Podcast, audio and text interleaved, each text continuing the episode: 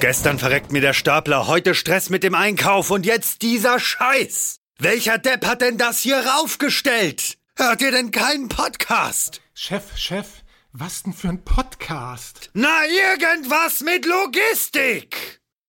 Irgendwas mit Logistik. Der Podcast mit nicht immer ganz wissenschaftlichen Themen. Rund um die spannende Welt der Logistik. Präsentiert von Andreas, Jens und Thomas. Moin, moin zur jetzt schon 170. Folge Irgendwas mit Logistik. Ich habe meinen norddeutschen Kompagnon neben mir, den Thomas. Hi Thomas. Ja, moin. Freue mich zur 170. Folge dabei zu sein. Ja, bist mal wieder eingeladen. Ja, sehr schön. Freuen wir uns alle. Und wir sind natürlich wie immer nicht allein. Wir haben den Edi zu Besuch und der ist auch nicht allein. Also heute fast schon ein Vierer-Date sozusagen. Wir haben auch noch den Armin dabei. Moin, ihr beiden. Guten Morgen. Guten Morgen, ihr beiden. Moin. Schön, euch da zu haben, aber wie immer gibt es ja auch einen gewissen Hintergedanken, weswegen wir Gäste haben, beziehungsweise auch warum die Gäste gerne bei uns sind. Dementsprechend würde ich mich sehr freuen und ich glaube, da schließe ich Thomas mit ein, wenn ihr beiden Lust hättet, euch einmal kurz vorzustellen und kurz zu umreißen. Wer seid ihr? Was habt ihr eigentlich mit Logistik am Hut? Und ähm, wie habt ihr auch zueinander gefunden? Beziehungsweise was macht ihr eigentlich gemeinsam? Ja, fange ich einfach mal an. Äh, ich bin im wirklichen Leben Eduard Wagner. Äh, nur meine Mutter nennt mich Eduard, aber alle anderen, die mich kennen, die kennen mich unter Edi. Ich bin 54 Jahre alt, wohne schon seit Ewigkeiten in Karlsruhe. Ursprünglich bin ich in Odessa geboren, am Schwarzen Meer. Ja, und ich arbeite seit äh, über 25 Jahren bei TOP und bin dort seit etwa vier Jahren als Geschäftsführer tätig in der Funktion eines CIO. Davor habe ich sehr lange in der Firma in Projekten gearbeitet und dort sehr viel Logistik gemacht.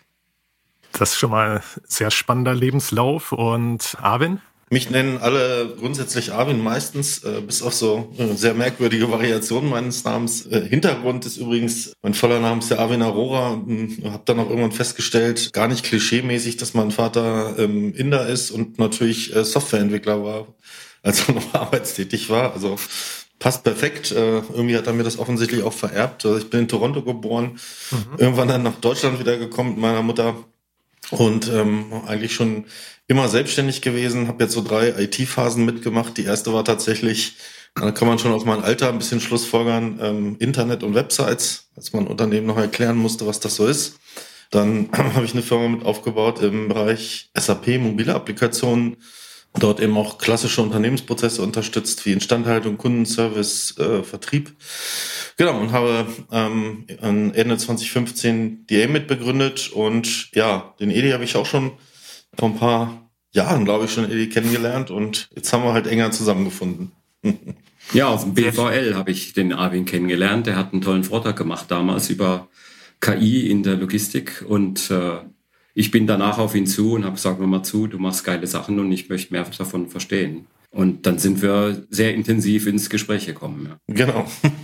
da bin ich aber auch mal gespannt, wenn du auch noch von damals redest. Äh, ich habe heute schon Probleme, so viel KI-Anwendungen zu sehen.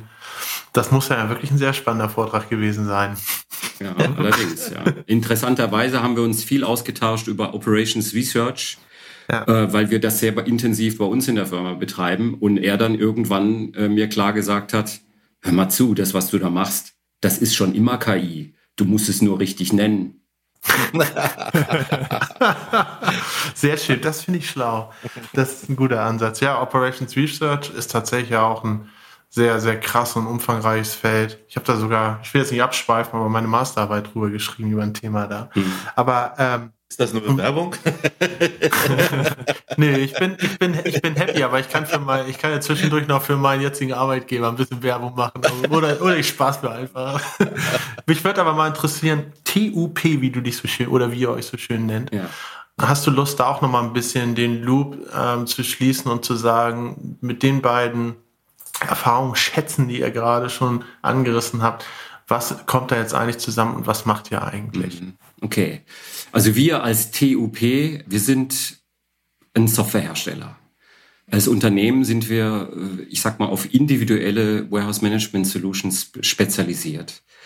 Und was wollen wir damit? Wir wollen Software für Intralogistikprozesse liefern und die Nutzer dieser äh, Software in Logistikzentren tatsächlich damit begeistern, weil die wirklich täglich damit arbeiten müssen. Rund um die Uhr. Teilweise arbeiten diese Zentren 24 Stunden, sieben Tage die Woche. Und die Menschen, die dort arbeiten, die haben keine Lust darauf, dass Abläufe da sind, die die langweilen oder die die aufhalten oder die die nicht wirklich unterstützen.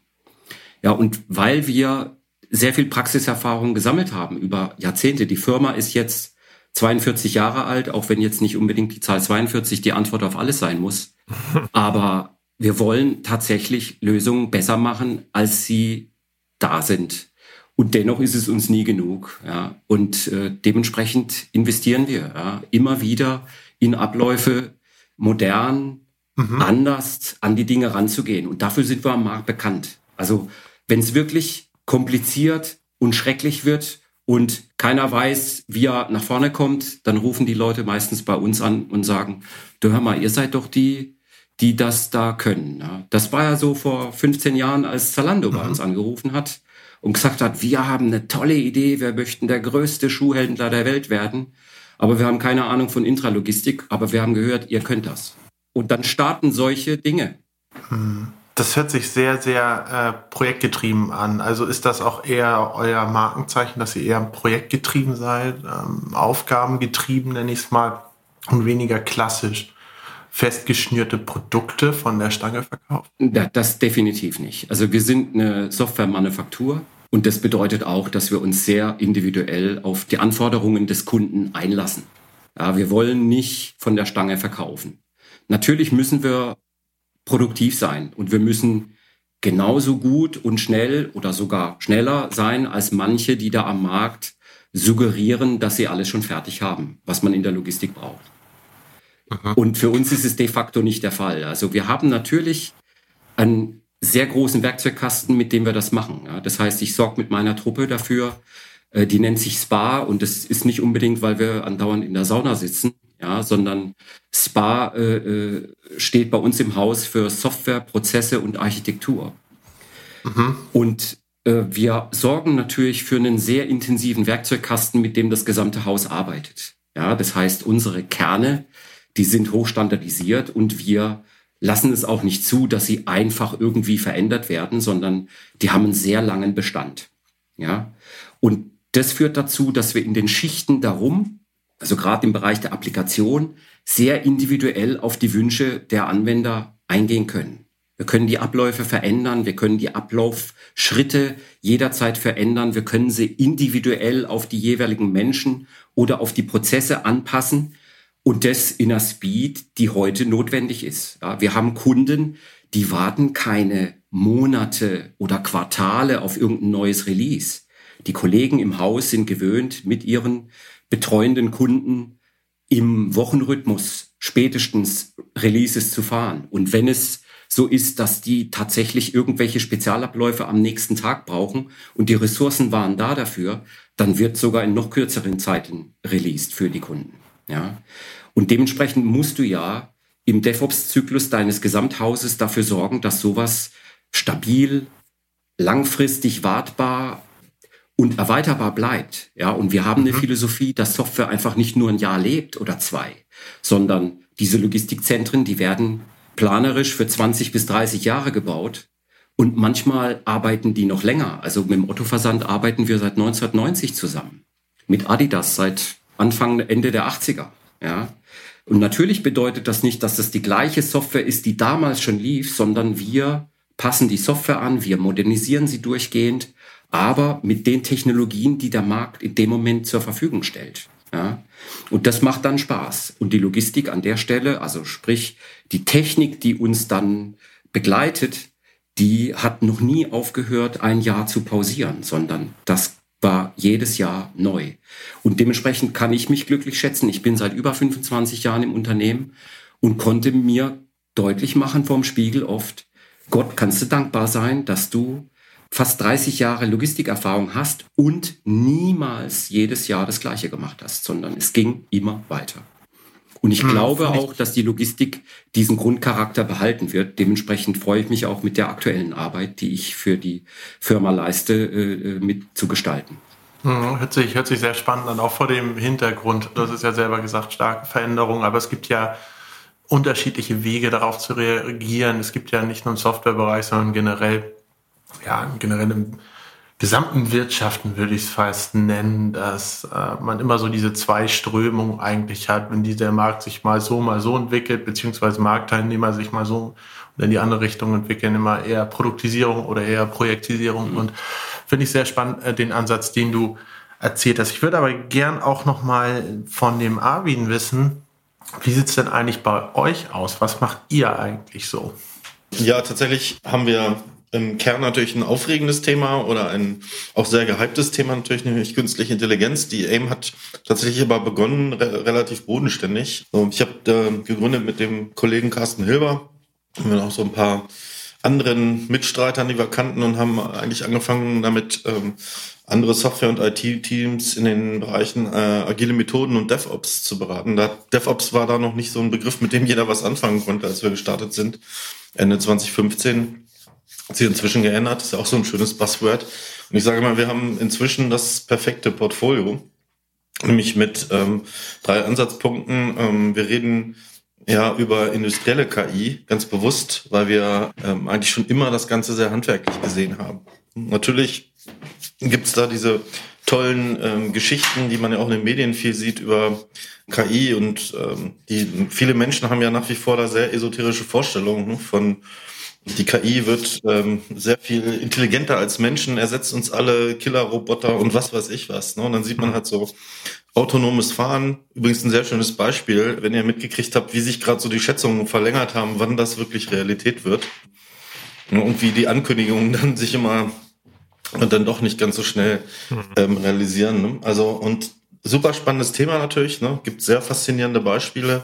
Aber wir haben schon von vornherein immer gesehen, dass man trotzdem Prozesse verstehen muss, klare Anwendungsfälle im Blick haben muss, ähm, komischerweise auch Mehrwerte liefern muss äh, und am Ende des Tages ganz normale Menschen in ihrer operativen Realität KI nutzen können müssen und ja. auch gar nicht unbedingt daran interessiert ist, ob das KI ist oder nicht. Ich, ich habe da mal eine Zwischenfrage. Und hm. zwar sagtest du das Stichwort industrielle KI. Was genau. ist genau mit industrieller KI gemeint? Wie unterscheidet die sich von der KI allgemein, wenn es überhaupt eine allgemeine KI gibt?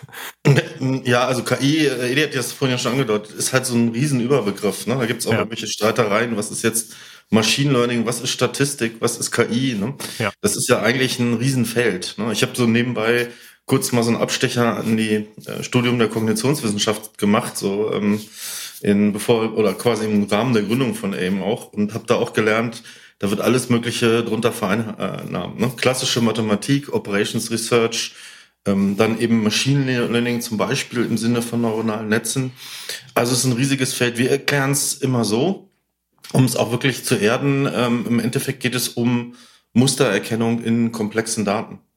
Und zwar in einer Art und Weise, wo Menschen einfach nicht mehr in der Lage sind, solche komplexen Korrelationen und Zusammenhänge zu erkennen. Und gerade auch, wenn sich die Welt schnell ändert, auch immer wieder sich zu adaptieren.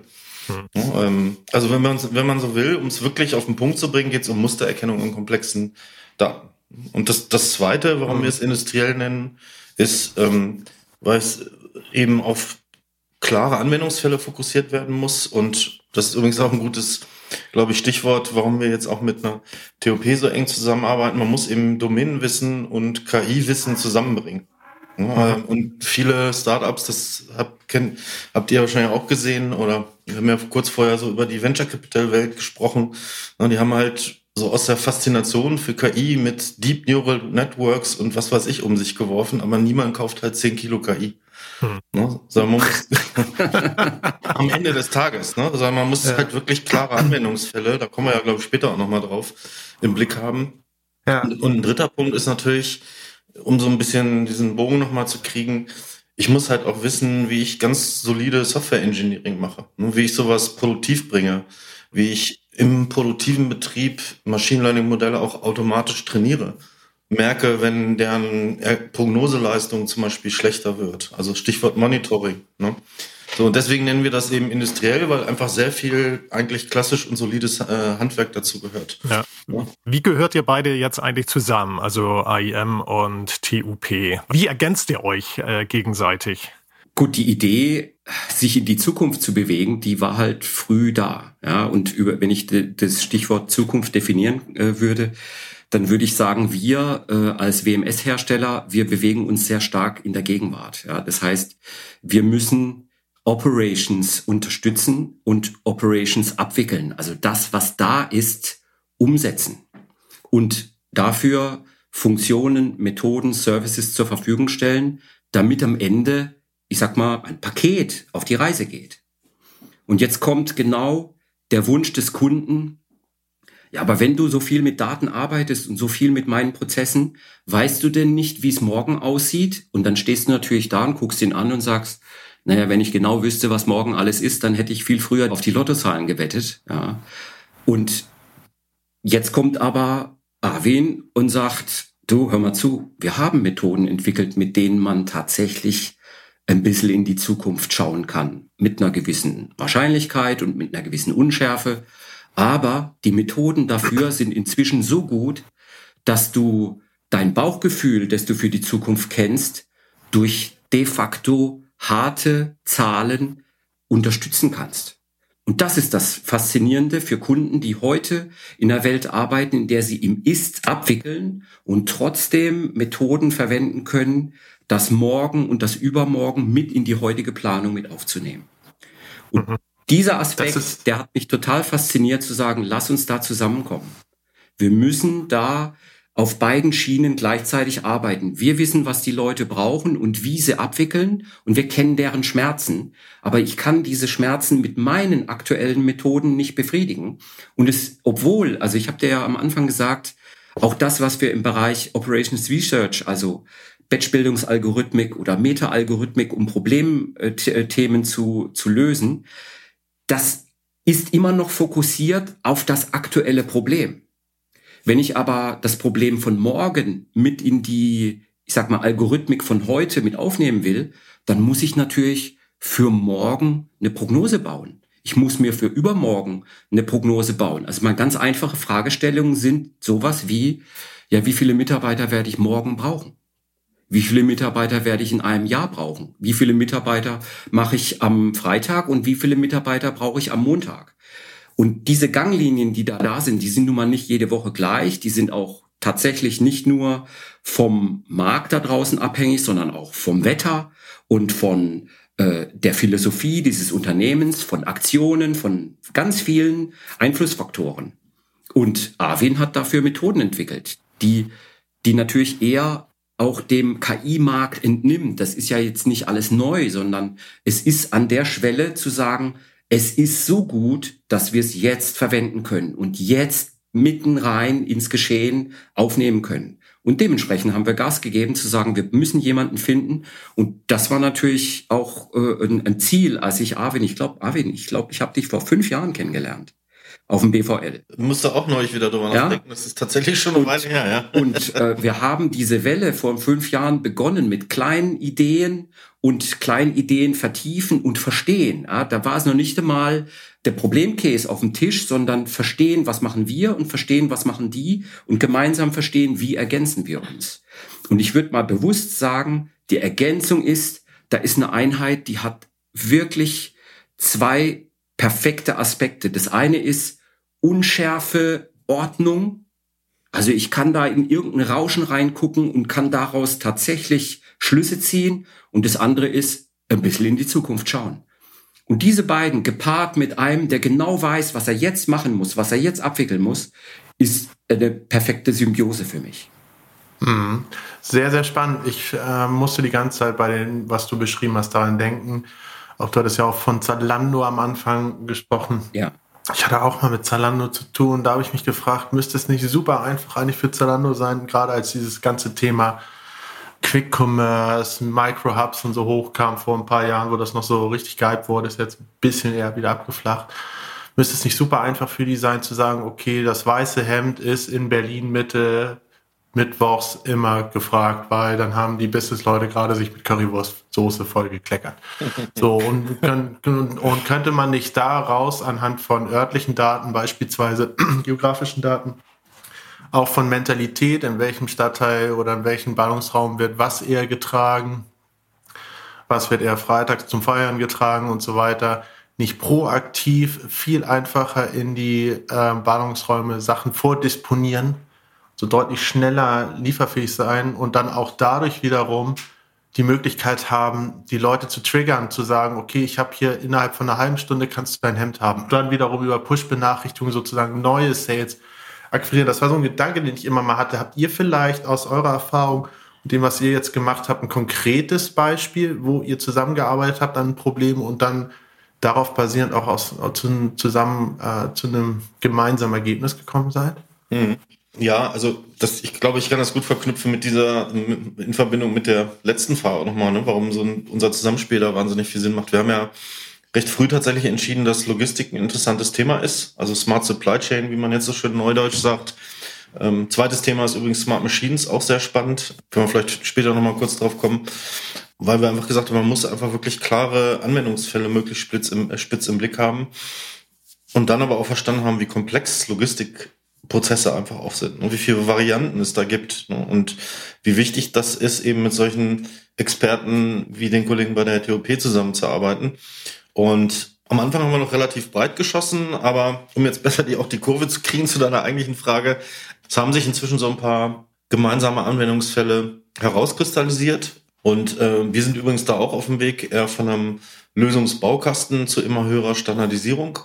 Das ist aber auch ein gemeinsamer Lernprozess, immer noch mit Kunden. Und ein ganz wichtiges Thema ist äh, zum Beispiel die Prognose von Kapazitätsbedarfen. Ne? Also wie viele Mitarbeiter brauche ich zum Beispiel in der Intralogistik, um die Arbeitslast äh, bedienen zu können. Ne? Also um klar nicht zu viele, zu viel Kapazität zu haben, auf der anderen Seite aber auch nicht in die Verlegenheit zu kommen, dass ich meine SLAs und meine Liefertreue nicht einhalten kann.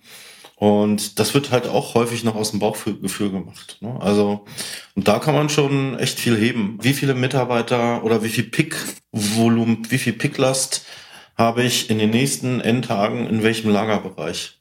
Ne? Mhm. Und wie viel kann ich dadurch intern decken und wie viel muss ich ähm, äh, durch variable externe Kapazitäten bedienen?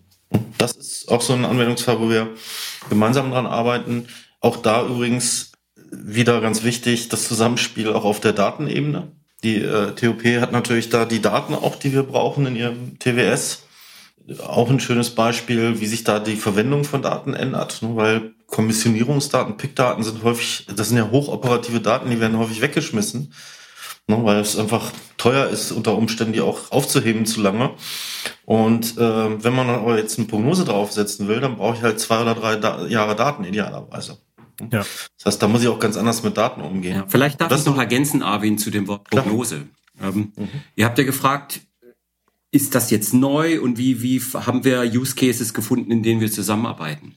Ich würde aber, sagen wir, leicht ausholen, indem ich sage, bereits 1992 haben wir Algorithmen geschrieben, mit der so eine Frage wie von dir das wäre doch super, wenn ihr wisst, dass das weiße Hemd demnächst benötigt wird, dass es am besten schon als Paket äh, ja vorrätig ist und wir es verschicken können. Das haben wir bereits 1992 gemacht. Natürlich nennt er sich das damals Mithören am Bestelltopf oder wir haben die Chatrooms, also die, die Callcenter dieser Unternehmen angezapft, um alles, was der Kunde von sich gibt, du, ich brauche drei Hemden, eventuell vielleicht doch nicht, ah nee, dann doch lieber nicht, etc ja, wir haben das alles mit abgehört, aufbereitet und in die sogenannten Nachschubprozesse. Das bedeutet, Logistikzentren haben in der Regel mehrstufige Prozessketten. Da sind weit weg irgendwelche Riesenleger und dann sind vielleicht Hochregalleger in der Nähe und äh, Feinkommissionierbereiche in der ganz nahen Zone oder in der Bedarfszone. Und du musst Methoden finden, dass diese Ware durchgehend dorthin fließt, wohin sie benötigt wird.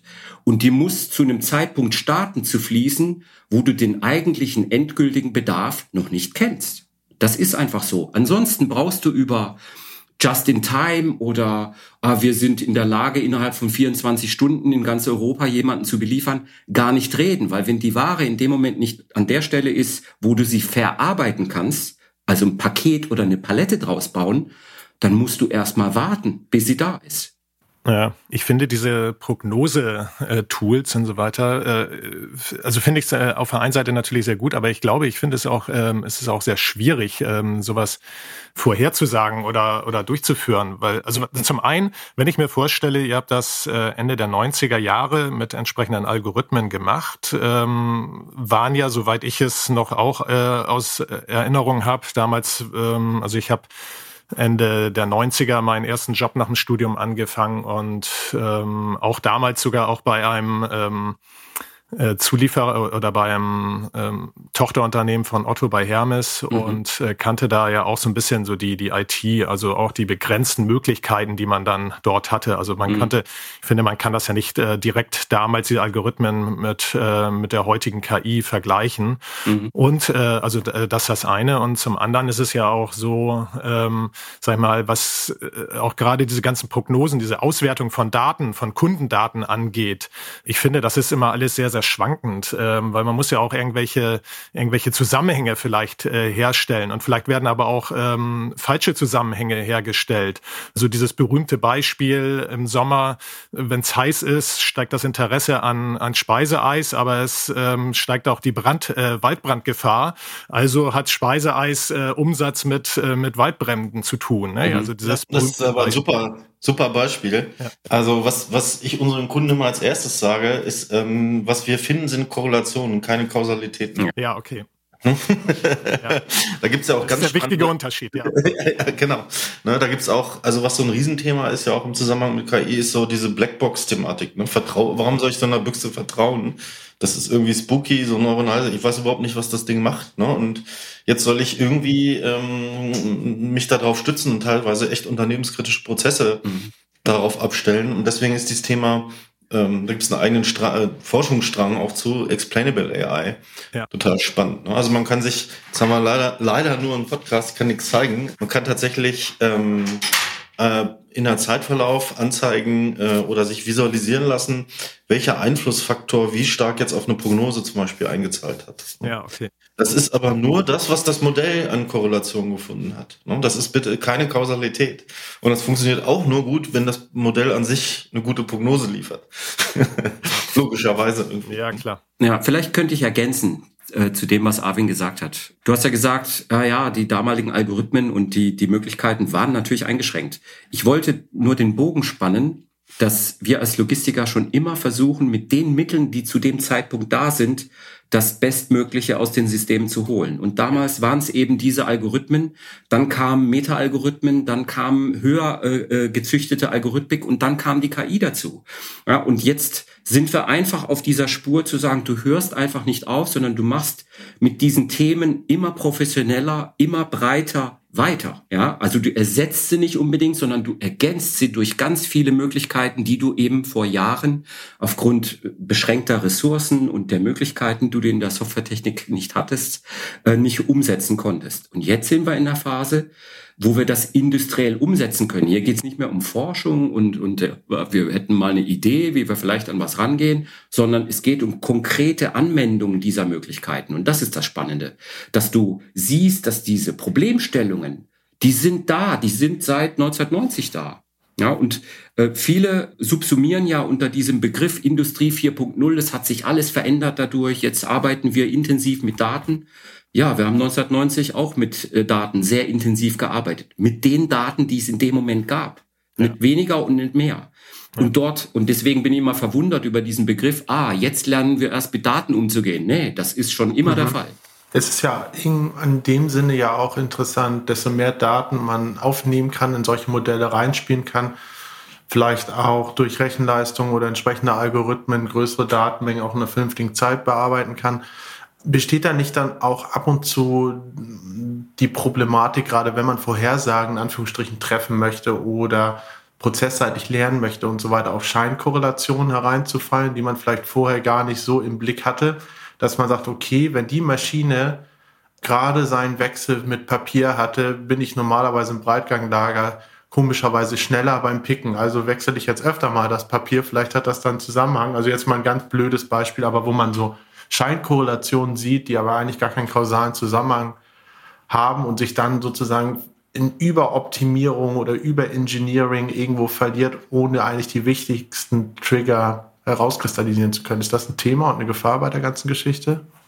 Naja, die Gefahr besteht natürlich, aber ich würde auch die Abstufungen vom Einsatz von KI-Methoden unterscheiden. Ja, also wenn ich, es gibt, äh, der Arvin wird mich da äh, unterstützen bei den Begriffen, aber es gibt, ich sag mal, schwache KI-Lösungen und starke KI-Lösungen. Ja, und das, was du da ansprichst, ist schon der Bereich starke KI-Lösungen. Wenn ich aber konkrete Constraints kenne, die konkreten Rahmenbedingungen, unter derer ich agieren muss, ich möchte aber andere Methoden anwenden, um mit diesen Daten umzugehen, statt mit den klassischen Algorithmen, dann kannst du wunderbar schwache KI-Lösungen für konkrete Problemstellungen etablieren, die dich perfekt dabei unterstützen mit einer sehr hohen Qualitätsgüte. So, und je breiter das Aufgabengebiet wird, und ich, ich will eins ansprechen, das ist der Bereich Leitstandsoptimierung. Ja, darunter kann sich jetzt kein Mensch was vorstellen, aber so ein Logistikzentrum, da arbeitet der Leitstand, das sind riesige Monitore, da, da arbeiten drei, vier Menschen und steuern dieses Zentrum.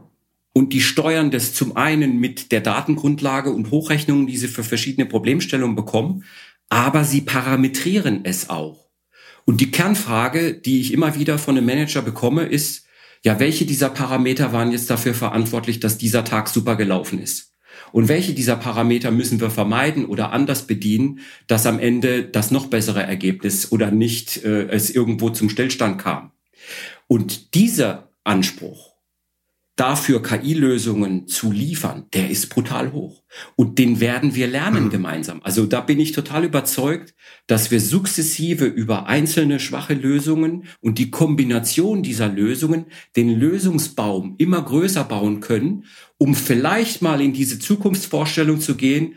Ein Kunde hat so viel Vertrauen geschaffen, dass er den sogenannten automatisierten Leitstand auch zulässt. Das bedeutet, eine Maschine sorgt mit ihren Algorithmen dafür, dass eine optimale Regelung dieses Logistikzentrums stattfindet. Ich glaube, wir sind noch in einer Welt, wo wir über eine Zwischenphase sprechen müssen. Diese Zwischenphase der sogenannten unterstützenden KI-Lösungen. Das heißt, der Leitstand bekommt eventuell viele Vorschläge, was gerade das System erkennt und ihm transparent macht um seine Entscheidungsvielfalt, die er in dem Moment äh, hat, etwas kleiner zu bekommen, um weniger Entscheidungen falsch treffen zu müssen. Wir sind ja jetzt relativ tief auch in die Technologie eingestiegen. Generell, mich würde noch mal interessieren, ich glaube auch, ist spannend, wenn ihr das noch mal etwas plastischer darstellen könntet, vielleicht an einem konkreten Case, an einem konkreten Kundenbeispiel, wo ihr gesagt habt, okay, ihr hattet das und das Thema und seid da dann reingegangen habt das gelöst. Wie funktioniert sowas? Habt ihr da ein konkretes Beispiel und auch vielleicht, was sich daraus noch so für euch auch weiterführend ergeben hat, in welche Richtung man dann weiterdenken kann beispielsweise? Ich glaube, das würde das plastisch alles etwas einfacher noch darstellen. Ja, natürlich. Also unsere konkrete Arbeit, ihr habt es ja angesprochen, sind Projekte. Und äh, Projekte beginnen in der Regel damit, dass in irgendeiner Art und Weise man ein Lastenheft von Kunden bekommt, in denen die vielen Anforderungen, die so ein neues Logistikzentrum benötigt, gesammelt sind und aufbereitet sind und zum anderen dann daran anknüpfend eine sogenannte Pflichtenheftphase stattfindet. Das heißt, man setzt sich sehr intensiv mit den entsprechenden Domänenverantwortlichen dieser Kunden zusammen. Und da war zum Beispiel die Firma Grass in, in Österreich, äh, die haben die Planung gehabt, ein großes, hochautomatisiertes Zentrum äh, in der Nähe des Bodensees in Hohenems zu bauen und dafür ist der äh, Generalunternehmer des Baus und, und der Technik auf, äh, in die Ausschreibungsphase gegangen und hat uns eben gefunden. Ja. Und wir haben diesen Zuschlag bekommen, hier der Softwarelieferant dafür zu sein. Ja. Und jetzt muss man sich einfach vorstellen, dass ein Kunde in seinem Lebenszyklus irgendwann entscheidet, den großen Schritt der Logistik zu wagen. Ja. Das heißt, man befindet sich unter Umständen in Abwicklungsbereichen, die ich will jetzt nicht sagen in Hüttenwerken, aber in vielen kleinen Zentren verteilt stattfinden, die geprägt sind durch manuelle Abläufe, durch viele Menschen, die da arbeiten und ihr Handwerk für ihr täglich Brot dort sehr, sehr gut beherrschen. Aber nicht gewöhnt sind, mit sehr hohem Grad an Technik das zu lösen. Und jetzt findet ja ein Mindset-Wandel in diesen Unternehmen statt. Das heißt, die müssen sich darauf vorbereiten, dass in Zukunft Menschen, die in Prozessketten, ich sag mal, diese Reibungsverluste, die untereinander da waren, durch menschliche Intelligenz gelöst hat. Man hat's dann organisiert. Wenn du hochautomatisierst, da organisierst du nicht mehr eine Übergabe zwischen einem LKW und dem Wareneingang, sondern das muss fließen. Und das muss reibungslos fließen auf Basis von perfekten Daten und auf Basis von perfekt zu diesen Abläufen passenden Softwareprozessen, die das dann unterstützen.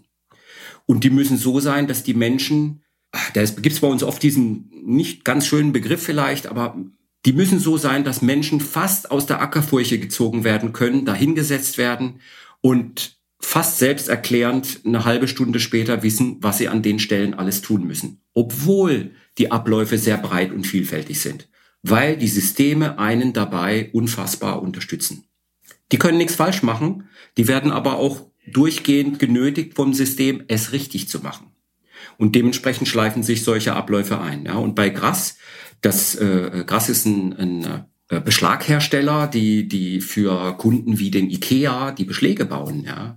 Und dort äh, geht es um gigantische Massen, die da aus der Produktion kommen und relativ automatisiert. Also da dockt ein LKW an und Paletten. Äh, der gesamte LKW fließt mit einem Band in dieses, in dieses Logistikzentrum hinein und wird von dort dann vereinzelt ins Hochregallager weggebracht und vom Hochregallager aus in den Dispositionswellen für die jeweilige Kommissionierung, die benötigt wird, an sogenannte Ware zum Mann Arbeitsplätze wieder herausgefahren. Und dort sind dann Menschen, die tatsächlich arbeiten. Das sind die, die eine Palette bauen müssen aus dem Ganzen, das ihnen zur Verfügung steht. Wenn ich da mal kurz eingreifen, ja. eingrätschen darf, hört sich für mich alles erstmal plausibel an. Auch die ähm, Automatisierung äh, eines der, äh, derartigen Lagers oder derartiger ähm, Abläufe hört sich aber für mich jetzt leicht ketzerisch gesagt noch äh, nach nichts Neuem an. Ja. Also was man in vielen anderen Bereichen auch schon hat. Äh, jetzt hatten wir vorher ähm, sehr viel über das Thema KI gesprochen. Der spezielle neue Anwendungsfall auch da, gerade in, ähm, bei Gras. Gras hatte die Aufgabe, dass man sehr individuell für die Kunden Paletten bauen muss. Weil tatsächlich, ich sag mal, der Schreiner mit einer völlig individualisierten Palette beliefert werden muss. Und diese Paletten sind sehr schwer. Also die sind bis zu 1,5 Tonnen schwer. Ja und 1,50 Meter hoch am Ende unter Umständen und bestehen aber aus sehr vielen einzelnen Positionen. Und es gibt in der Industrie Algorithmik, die dafür sorgt, dass ein System die Reihenfolge und die Anordnung dieser Waren auf der Palette berechnen kann. Ja. Jetzt ist es aber so, dass die Komplexität dieser Berechnung unter Umständen dich daran hindert, in den Zeiten, in denen du diese Berechnung brauchst, es auch durchzuführen, weil wir aktuell auch da Rechenzeiten bräuchten und diese Systeme sehr hochgezüchtet werden müssen. Das sind klassische Algorithmen, mit denen man das machen kann. Und der Kunde hat erkannt, dass er selber noch so viel Wissen in den Menschen hat, wie man eine Palette perfekt baut, dass er so nicht einmal in der Lage war, die Spezifikation für die Algorithmik zu schaffen. Ja, weil so viel Knowledge im Menschen steckte und nicht in dem System damals. Ja, das heißt, man hat unfassbar viele Aufgaben und Menschen wussten durch Erfahrung seit 20 Jahren Paletten bauen für ihre Kunden, wie man das perfekt macht mit sehr viel Metall etc. Mhm. So, und jetzt hast du die Anforderung, ja gut, wir wollen das vollautomatisieren, wir wollen äh, auch die Systeme am besten noch einen Roboter dafür einsetzen, der quasi diesen Menschen für diesen Arbeitsbereich zukünftig vielleicht ersetzen, ergänzen kann, ja. Mhm. Und Plötzlich bremst ein Kunde und merkt, oh mein Gott, wir müssen noch ganz viel lernen. Ja, jetzt mal die nochmal auch äh, eine Zwischenfrage für die Skeptiker unter uns und unter den Zuhörern, gerade was ja auch KI angeht und ähm, Umsetzung von Erfahrungswissen, was du sagtest. Mhm. Wie ist denn da die er äh, Erfolgsquote gewesen oder wie ist sie überhaupt? Mhm. Also wir haben das zum Anlass genommen, daraus ein Forschungsprojekt zu machen, muss ich ehrlich zugeben. Also wir haben ein Forschungsprojekt gemacht in Verbindung mit einem Konsortium, einem äh, KI-Hersteller, einer KI-Softwarebude, der, dem KIT als Universität oder Hochschule und uns. Und äh, wir haben äh, für einen unserer Kunden die gesamten Daten gesammelt und quasi eine interne Competition gestartet. Also wir wollten Paletten bauen mit klassischen Methoden und gleichzeitig mit KI-Methoden einer KI beibringen, wie man eine Palette baut. Also bring einer KI bei, wie Tetris funktioniert. Ja. Das bedeutet also einen völlig anderen Ansatz zu gehen für die gleiche Problemstellung. Und dieser Ansatz ist gelungen. Ja? Das heißt, man hat erkannt, dass man mit neuen Ideen eine bestehende Problemlösung völlig anders angehen kann, wesentlich ressourcenschonender und mit mehr Ideen sie auch auszubauen. Weil programmatisch musst du sie ausprogrammieren und hast sehr viel Know-how ins Ausprogrammieren äh, äh gesteckt. Und jetzt ist Arvin jetzt an der Stelle dabei, diesen Part zu industrialisieren. Das bedeutet, raus aus einem Forschungsergebnis in ein konkretes Produktergebnis zu überführen, wo ein Kunde tatsächlich bestellt hat. Also wo es nicht mehr darum geht, äh, ja, wir forschen daran weiter oder so, sondern es geht tatsächlich darum, wir haben hier konkrete Abläufe, wir haben hier konkrete Aufgaben, wir haben hier konkrete Artikel, die miteinander gepaart am Schluss in Paletten irgendwo landen müssen. Und jetzt soll der KI-Service als Pendant dienen, das perfekt zu unterstützen. Und da kommt jetzt Arvin ins Spiel. Okay. Arvin, hast du da noch eine Ergänzung dazu, wenn du ins Spiel kommst? eine Steilvorlage von Edi. Ja, also Edi hat schon gut beschrieben. Ne? Das waren jetzt zunächst mal Forschungsergebnisse, die da rausgekommen sind. Und das ist tatsächlich ein sehr spannendes Anwendungsbeispiel, auch so im Zusammenhang damit, was wir vorher besprochen haben, weil du dieses Problem eben auf einer riesen Skala lösen kannst. Ne? Wie Edi gesagt hast, du kannst jetzt hingehen und sagen, du extrahierst das Erfahrungswissen von Menschen und packst das in Regeln, Heuristiken genannt. Ne? Hm. So, ähm, das ist aber auch nichts Neues. Ne? Also, äh, wie ihr schon gesagt habt. So, die nächste Stufe ist, ähm, also was den Vorteil hat, dass es schnell gehen kann, aber ähm, vielleicht doch nicht alles rausquetscht, was rauszuholen ist. Ne? Also wir arbeiten da jetzt mit dem Thema für Unternehmen, die haben solche Heuristiken im Einsatz, die haben, um es mal wirklich greifbar zu machen, Füllgrade von unter 50 Prozent teilweise. So, ne? Ist zwar schnell und ne, konnte man auch direkt aus Erfahrungswissen herleiten, aber holt alles nicht alles raus. Ne? So, jetzt ist das aber eben ein sehr komplexes Problem und jetzt gibt es verschiedene Stufen, ähm, Meta-Heuristiken, sagen euch vielleicht was. Ne? Das sind so biologisch inspirierte Ansätze, die das ist ja ein kombinatorisches Problem. Ne? Also wie muss ich jetzt Päckchen in ein Packmittel packen, um den Platz optimal auszunutzen, ähm, die das quasi Generationen erzeugen, parallel, um quasi Geschwindigkeit zu gewinnen und so weiter. Und das ist so eine, auch so ein, etwas, was aus dem Feld KI kommt. Und dann gibt es Ansätze aus dem Bereich Reinforcement Learning, das ist übrigens auch das, was solchen prominenten Beispielen wie AlphaStar und AlphaGo unterliegt. Das heißt zu sagen, wenn ich jetzt eine Entscheidung treffe, was für einen äh, positiven oder neg negativen Effekt hat das jetzt auf der Strecke sozusagen so ein ganzes äh, Paket zu packen. Hm? Das wäre dann sozusagen, wenn man, manche würden dann sagen, das ist dann richtige KI. äh, wie gesagt, kann man sich drüber streiten. Das ist zum einen jetzt ein sehr schönes äh, Beispiel, wie, wie hoch die Bandbreite ist an Lösungsansätzen, hm? wie das so von klassischen Ansätzen bis hin Richtung KI geht. Aber die industrielle Seite ist halt, dass man da eben dann auch teilweise Antwortzeiten von unter einer Sekunde benötigt, ne, mit 50 äh, oder mehr Packstücken. Und das auch auf jeden Fall 100% zuverlässig funktionieren muss, weil sonst nämlich der ganze Prozess an der Stelle zum Stehen kommt. Und dafür muss man das dann eben so verpacken äh, und so robust machen, skalierbar machen, eben eigentlich mit klassischen Software Engineering Methoden, dass das dann auch erfüllt ist. Und deswegen ist das eigentlich ein schönes Beispiel auch für die Überschrift industrielle KI. Sehr schön. Ich finde, das war sehr interessant, das nochmal zum Abschluss zu hören, wie, wo wir mehr oder minder allgemein hingeführt haben, was für unterschiedlichen Thematiken das auch zum Einsatz kommt, dann konkret an was für eine Fragestellung. Auch das fand ich sehr interessant. Auch ähm, Edi, dass du erzählt hattest, wie es sozusagen klassisch beginnt mit Lastenheft, Pflichtenheft. Ich glaube, das kennen wir alle mhm. und dann sich aber so weiterentwickelt und solche Punkte dann da auch angegriffen werden. Fand ich wirklich sehr interessant. Dementsprechend danke euch beiden. Sind ein bisschen länger geworden als normal, aber wir hatten, glaube ich, auch einfach viel zu besprechen. Dementsprechend ja. vielen Dank fürs Zuhören und danke, dass ihr beiden da wart. Vielen Dank, hat Spaß gemacht. Ja, vielen Dank für das spannende Thema. Danke euch für die spannenden Fragen.